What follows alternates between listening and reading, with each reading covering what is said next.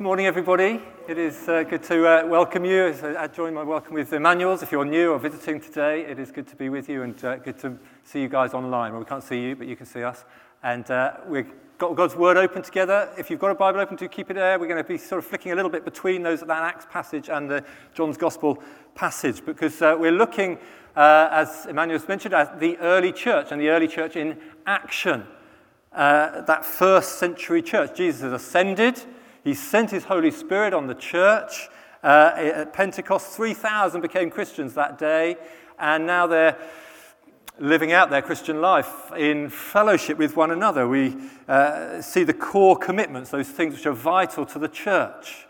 And of course, we're not doing this as a, uh, as a sort of history lesson to what the church was like in the first century, uh, although we want to learn what the church was like in the first century so that we can understand a little bit about what God might want for us as a church in the 21st century.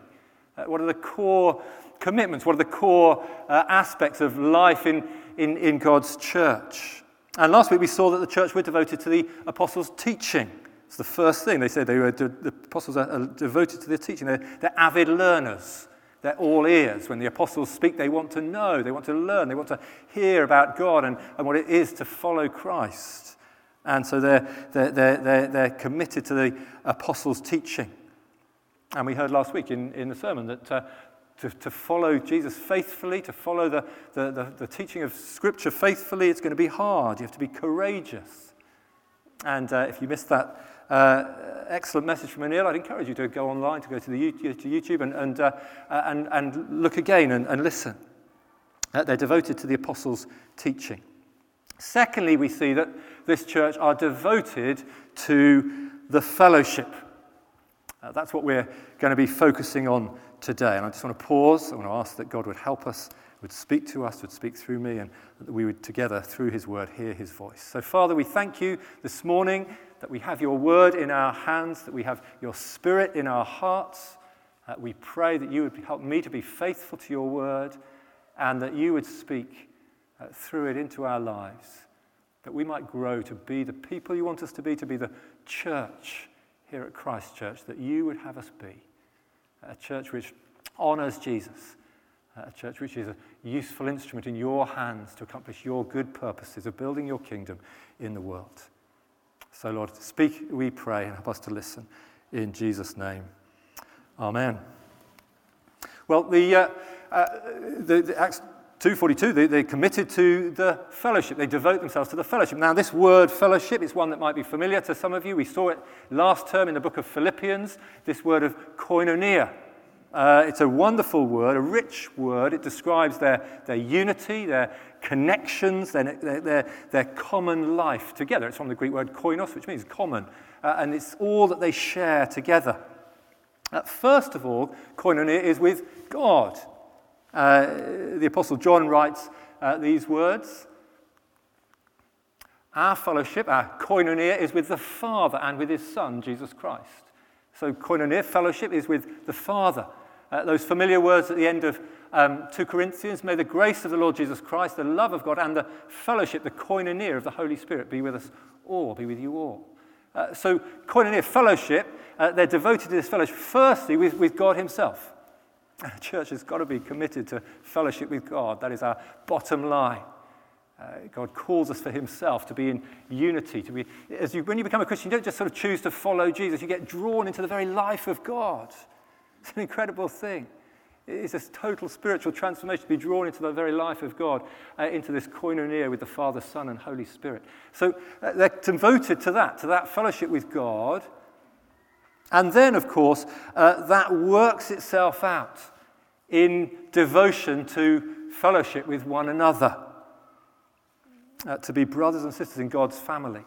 So we're drawn into Christ, then we're drawn together as one another, and we commit ourselves to this fellowship. And that koinonia, that fellowship that we're part of, is marked, uh, above all, according to the teaching of, of Jesus and the teaching of all scriptures, is marked by love. Jesus made that abundantly clear, didn't he, in the, in the reading from, from John's Gospel. Uh, you might want to turn back to that. John 13, verse 34. The apostles would have heard these words from Jesus himself. They were there in the room. And then uh, the people who were devoted to the apostles' teaching would have heard them telling what Jesus had done in that room and this great command. A new command I give you love one another. As I have loved you, so you must love one another. What does that mean for, for a church? What does that mean for us as a, as, a, as a church in the 21st century to be marked by love, uh, this koinonia, this love for, for each other? Well, firstly, we are to love like Christ. As I have loved you, so you must love one another. See, Jesus says, Look, I, I've loved you now like this. You are to love one another. And what does that mean? Well, it, it means at the very least we are marked by humble, practical service. So Jesus doesn't tell, say these words in, in, in, without a context. He says it in the context of this last night, uh, the night before he goes to his death, uh, there in the upper room uh, with his disciples. And we read verse uh, 3 of chapter 13. Jesus knew that the Father had put all things under his power and that he'd come from God and he was returning to God. Jesus knew that the Father had put everything under his power. Here is the most powerful person in the universe. Uh, here is the, the one who wields unlimited authority. He's the one uh, through whom all things were made, the image of the invisible God, made for him. Jesus, in that room, in human form, carrying all authority, all power. Now, here's the one who should rightly be the object of worship.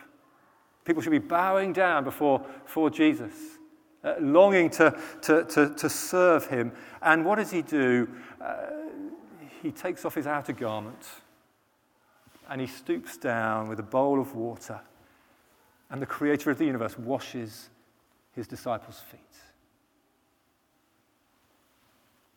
I mean, this is such a familiar story, I guess, for many of us, uh, but we can't cease to lose the awe of this. You see here, foot washing, I mean, foot washing, it, just as a practice, sounds a bit revolting, doesn't it? I mean, it sounds a bit disgusting to me. I mean, I've had to, do it once or twice in different places because uh, it's become a, sometimes a ceremony that you do. And, and I mean, feet aren't that nice. I mean, some people have a thing about feet, don't they? I mean, we have a thing about foot massaging in our house. In fact, if I want to watch football, I have to either uh, do the ironing or massage Debbie's feet.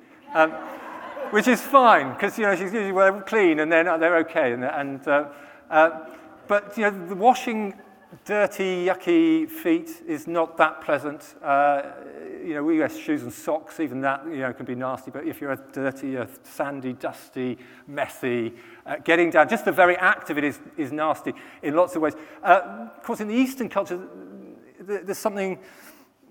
Uh, significant about touching feet. Feet were um, uh, you know, were, were something that were uh, despised. Even now, today, you wouldn't sit with your feet up or feet pointing in someone's direction. Uh, there's something about feet. And, and, and so the washing of feet, which was a, in, in a, a culture like that, was, was necessary before meals, was, was reserved for the most despised servant. Not even a Jewish servant or slave could, would, would wash feet. It was dis- for the already despised Gentiles. So here they are, the 12 in the upper room uh, with, with Jesus, and they're settling down for their meal. And, and who's going to wash the feet? Well, none of the disciples were, were up for that.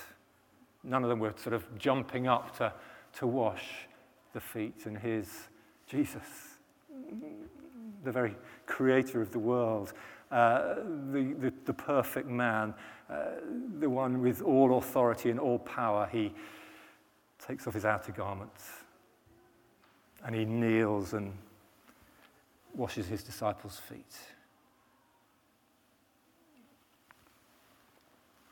And then after supper, he says, As I have loved you, so you too must love one another.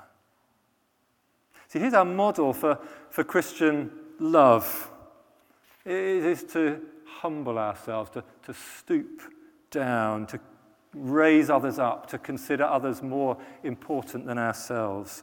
Uh, to do that in practical ways, not just in our hearts and in our minds, uh, but to do it with humble, practical service of, of one another. I mean, that is how we love ourselves, isn't it? By, by, by, uh, by practical service. That's how we, how we love ourselves. You know, when you get up in the morning, you go, to, you go to the bathroom mirror, you don't sort of look in and think, oh, oh John, you are lovely today. Oh, I do love you. I mean, I hope you don't do that. If it's anything like me, you sort of drag yourself there. You, it's manifestly not true that you're lovely. You're, you know, your woofy breath and, and uh, hairs everywhere, and, and uh, uh, your eyes are full of sleep. And, and, and, and you, what do you do? Well, you, you wash your face, and you brush your hair, and you clean your teeth, and you go and put clothes on your body to warm them up, and, and you feed your face with food. And, and that's how we love ourselves.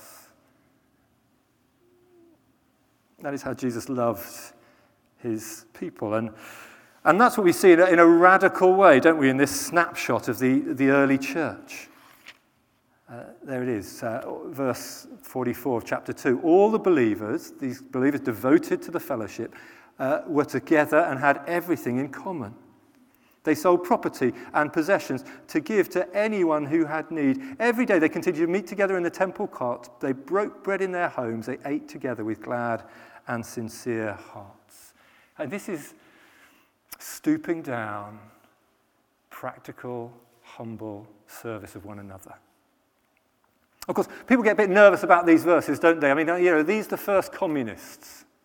You know, they've got everything in, is that what they're just telling out everything? They're just putting it all into a pot and then, and then sort of spreading it even equally. Well, does that mean, does it mean these verses we shouldn't have private property? Does it mean, you know, as we think of Jesus, the rich young ruler, go and sell everything you have, give it to the poor, and then come and follow me? You know, is that applies to everyone? Should we do that? Is that what we should be doing, Christchurch? Should we, should we all put in our, you know, okay, we're all going home now, get on the estate agents, you've got to sell your houses, uh, and we're going to put them in, into a pot, and then we'll all come in, and then we can divvy it up equally, and, uh, and then we, no one will be without. It's, so what he's saying, I, no, he's not saying that. It's okay. You can breathe again. Uh, we're still radically challenging, so don't not breathe at all. Uh, you know, what we have to be clear, Jesus didn't say that to every person. He said it to the rich young ruler because that was his ultimate obstacle to following Jesus. Plenty of people he didn't say, go and give up everything.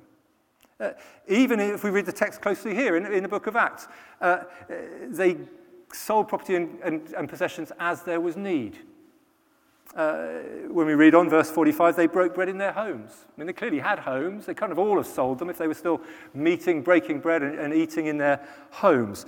Uh, you know, these verses don't imply communism or the demand for everyone to take a vow of poverty, but they do demonstrate a radical, practical love for one another. They, radic- they, they demonstrate a, an incredible mindset change. They demonstrate a, a desire to, to stoop down and, and, and serve uh, those in the fellowship who, who had need. It was a mindset shift. What I have, uh, not just my possessions and my money, but my time and my energy, uh, you know, I'm simply stewards of that. And, I, and, and, and it belongs to God, and I want to bow down and use that to serve others, to serve one another in the, in the, in the, in the koinonia, in the fellowship. That's what it was in, in, in this early church. Open their homes. The kids, come in, come in, let's break bread, let's, let's, let's share life together. Christ like, humble, practical service of one another. I mean, it's deeply challenging, isn't it, in our kind of individualistic, privatized world? Maybe enhanced in some ways by COVID. Early days, it was all sort of we were looking outwards, but then our homes have sort of closed in and we weren't really allowed to have people in. And, and then uh, we, we pull up the drawbridge and we're tempted to retreat from one another. We get kind of comfortable and used to being in our own space and our own comfort. Yeah, I wonder what humble, practical service would look like for us in, in our fellowship. It might be as simple, I think, as, as just making it a priority to come together. Even that, in a sense, is sacrificial for, for, for some. I'd rather be under the duvet or out in this lovely sunshine, the sun coming through. Gosh, I could have been out on the Surrey Hills today. But no, you guys, you've chosen to, to come together serve one another, to love one another. And then come not just thinking I'm, I'm coming to consume, I'm coming to, to, to, to, to get what I can from, from here, uh, but I'm coming to, to serve. How, Lord, am I going to be able to serve my brothers and sisters today? Who am I going to speak to? How can I go and talk to someone who I've not met before and I could, I could listen carefully? How can I give time in which I'm attentive to, to somebody to, to really listen to their heart rather than have a, a quick nod in, in the direction and then I mean, we, it's hard, isn't it? Because we're busy. In the 21st century, we are busy people. But a sacrifice. This is humble, practical service of one another. And of course, not just when we come together uh, like this, but when uh, we, we, we go out and we want to stay in touch and give someone a call to see how they're doing because you haven't seen them. Uh, to see if we can meet a need where we find that need uh, hospitality is a big theme in, in the New Testament. Uh, and and uh, it's, a, it's critical to our, our life as a church that we are seeing each other not just in here, but, but in our homes. Uh, used to have a, well, I have a friend, a wonderful couple, Graham. He's a, he's a vicar now. And, um, but uh, at the time when, when I knew him, Julie was his wife was civil service lawyer. She worked in the, in the, in the in city, and Graham looked after the kids. And, and, but together as a, as a family, they had this amazing uh, openness to people into, coming into their home. And, uh, and, they, and they did it really system. I mean, they were very organized people, and they did it very systematically. They had the church addresses. They basically just worked through A to Z over probably a number of years Every Sunday, they'd have one or two families or, and people coming in. Not people they knew, not just their friends, not just the people they liked, not just people, but they, they would just work through it. And they would come into their home, and they didn't, they didn't have a sort of elaborate home or elaborate food or any. It was just simple lunch, but it was an open home. It was a loving home. It was, it was koinonia. Uh, they, they would have, could have had, they could have been watching the football at lunchtime. They could have been going out for walks with their family. They could have been doing lots of other things. They chose to make that a real priority for them. Not everyone's going to be able to do it like them, but it's challenging. Fellowship. As I have loved you, so love one another.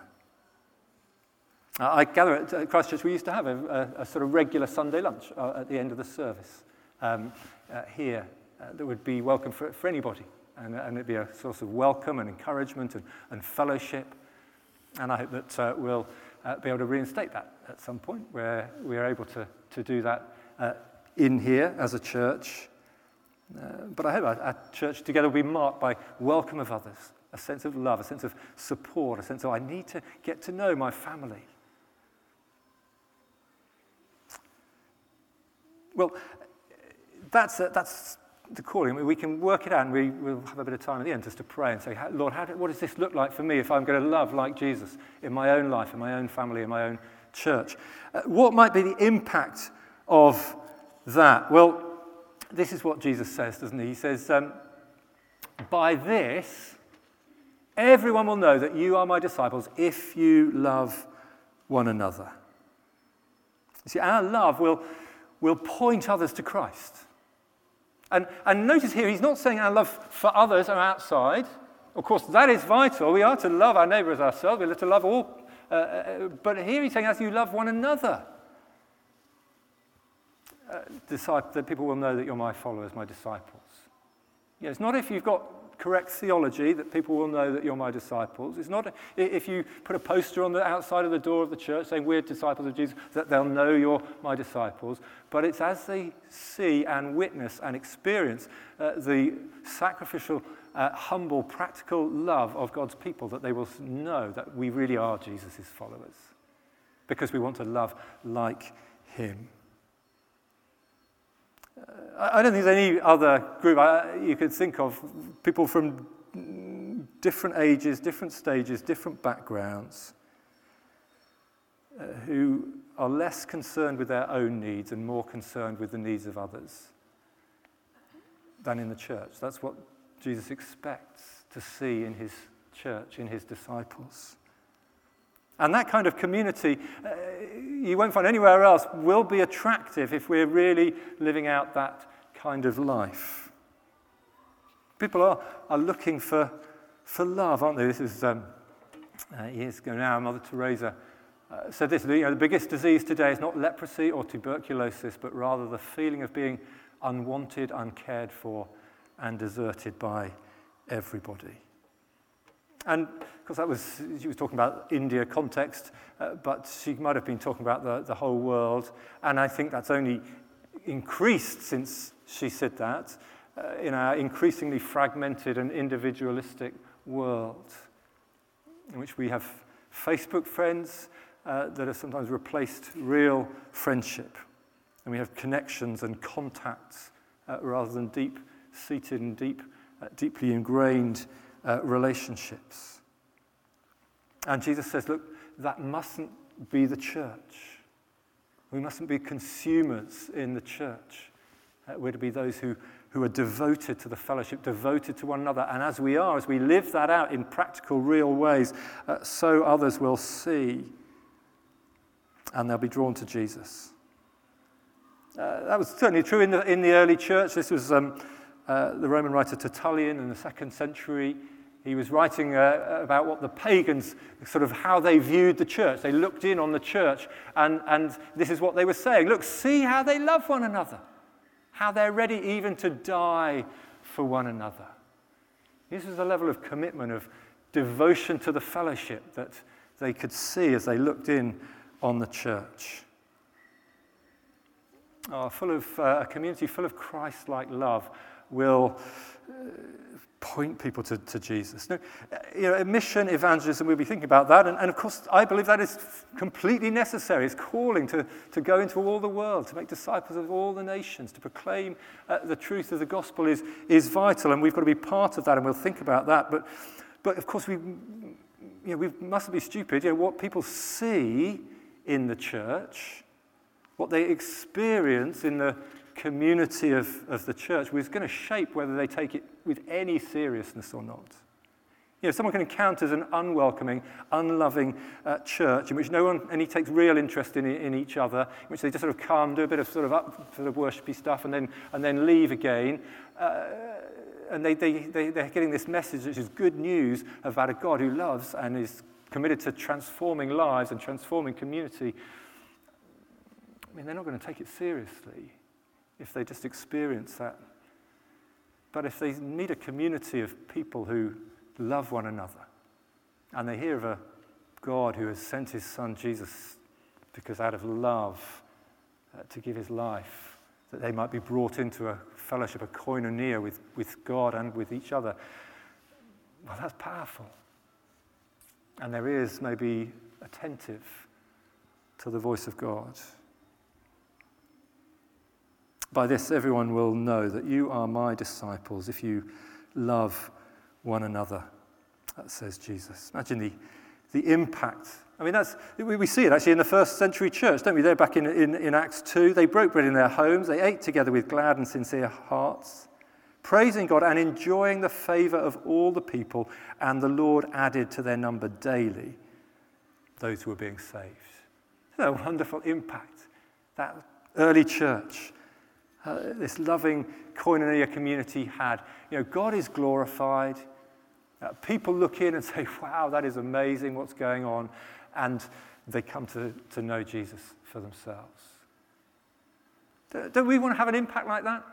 Do we want to have an impact like that in, in Christchurch, in Surbiton, in this area? Kim, uh, Kate was praying for that. Do we want to see that kind of impact? You're allowed to say yes. If you do, you'll even nod. If you don't want to see that impact, that's, that's fine. But if you want a, a church that, that glorifies God, uh, that others look at and, and say, yeah, these, these, are people whose lives are being changed because they're committed to, we can see uh, a work of love and transformation, and we want something of that. Uh, if that's what we want to see, well, let, let, let that be our prayer. That we would be a church like uh, this first century church. How will that be? Just as we finish and close out, how will that be? How is it possible when we are by nature self oriented, You know, even if you're saved, you've still got that sinful nature which turns you inward on yourself uh, and would prefer to, to look after my own needs than others. Uh, how will that be if, you know, in a world which keeps telling you to, to sort of look after number one and look after the family first, and, and if you've got anything left over, then how, how can we change? How can we be this Christ like uh, community and love like Him? Um, well, it seems to me that uh, the only way is if our love is empowered by Christ's love. We're not going to be doing it by self will. We're not going to be doing it by, by me standing at the front saying, Come on, let's do it. Let's love others. Let's love each other. And we all go out saying, Yeah, let's love each other. And then, and then by tomorrow morning or even this afternoon, we'll have sort of forgotten and we'll be. Uh, we can't do it by self will, by trying a bit harder. We're going to love as we experience Christ's love more fully, more richly, more deeply in our own hearts, as his love shapes our heart. Uh, did you notice? Jesus says, Look, I, a new command I give you love one another. And the disciples are all thinking, Well, come on, Jesus, I don't know what you mean because we've read our Old Testament. It says to love one another. You know, they'd read you know, Exodus 20, verse 12, Leviticus 19, verse 18, Deuteronomy 5, verse 16, love your neighbor as yourself. It's not a new thing, is it? God had always been telling people to, to love others. And in all cultures and in all countries and in all religions and in all, there's a, there's a command to, to love others, isn't So why is it new? Why is this a new commandment? It's not new in the sense that God has never told people to love before. But with Jesus, there is a new dynamic to this love. There is a new power that enables those who are in Christ to, to love. Uh, we see it and we discover it most supremely at the cross. Uh, Jesus chooses to give his very life. He loves them, John 13, verse 1, to the very end. You know, the washing of the disciples' feet, the stooping down, is, is just a little tiny foretaste of what Jesus is going on to do the very next day. He knows that he's going to be betrayed, he's going to be arrested. He knows that his friends are going to abandon him, lies will be told about him. He knows that he'll be falsely accused, he'll be mocked and laughed at and beaten and spat on, and he'll have nails hammered through his hands and through his feet, and he's going to be hung on a cross. And worse still, uh, the sky is going to, turn dark, and, and, and he's going to cry out, My God, my God, why have you forsaken me? As he's cut off from fellowship with his Father in the most profound way as he carries the sins of the world and the judgment we deserve. Uh, Jesus is going to face the most ultimate horror that none of us could possibly imagine. And why is he going to do it? He's going to do it because he loves us. He's done it for you because he loves you. I remember seeing on the uh, poster once with um, a picture of the cross that said this it wasn't the nails that held Jesus to the cross, it was his love for you and for me.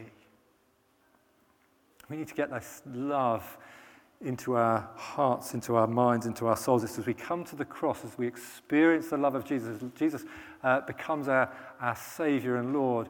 Uh, as we understand and experience that love, so that love fills us and enables us to love others in a way that we could never do it just uh, on our own. Uh, it was Paul, wasn't it, who said, God has poured out his love into our hearts by the Holy Spirit. As we come to Christ, God pours His Spirit into our hearts and it changes us from the inside and it transforms us and He enables us to, to love. This snapshot of Acts 2, it's post, post Pentecost. Same chapter, we've heard Pentecost, the Spirit comes, 3,000 are saved, and their lives are transformed and changed already.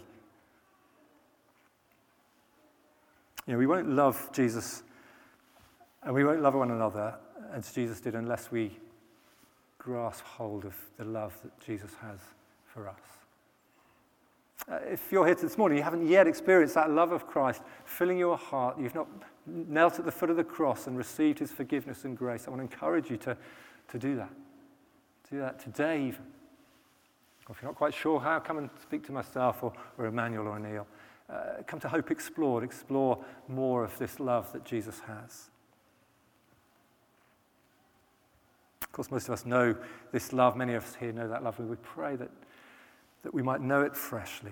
We might know it afresh, that Christ's love might fill our hearts, that we would be those who love one another. Uh, the musician's going to come up in a, in a moment.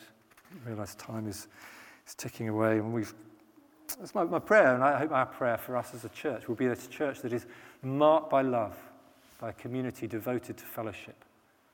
And uh, we're going to just respond as they, as they come. Uh, just in a moment, as, as, as, before we sing, we're going to sing of, of Christ's love, of his servant uh, nature, of our hope found in, in him. Um, but maybe just before we actually sing, the music plays, uh, let's just have a couple of moments of, of commitment ourselves, of, of thinking, how, how, God, am I going to be part of this fellowship? How am I, how am I going to stoop down and, and love others? Uh, how am I going to give myself in service in practical ways? Uh, how can I serve? Uh, and, and to seek His love again, to fill your heart afresh this morning, uh, to enable you to, to, to serve. So let's, uh, let's just have this moment of quiet. Let's hear those words again of, of Jesus, devoted to the fellowship. Jesus says, This is my command, a new command I give you love one another as I have loved you. So you must love one another. For by this everyone will know that you are my disciples, if you love one another. It's that moment of quiet before Him. Father, we pray that you would forgive us for those times when our hearts grow cold, cold towards you and often cold towards others. When we fail to rest and trust in your love for us, in that security of your love, we fail to give our lives in love for others. Would you, Lord, we pray, refresh our hearts, uh, take us back to the cross. Give us an experience anew of that great love you have for us. Thank you for our fellowship with the Father and the Son and the Spirit. And we do pray that your Spirit would enable us to give our lives, to devote ourselves to the fellowship, to give our lives in humble, practical service of others. Lord, work that in us that this church, Christ Church, may be marked by love Maybe a place where drawn, people are drawn and they find that love of a community. Lord, do it, we pray, for, for our good, for the good of the community around, but above all, for the glory of Jesus, that he, our servant king, would be glorified uh, in our midst. For we ask it in his name. Amen.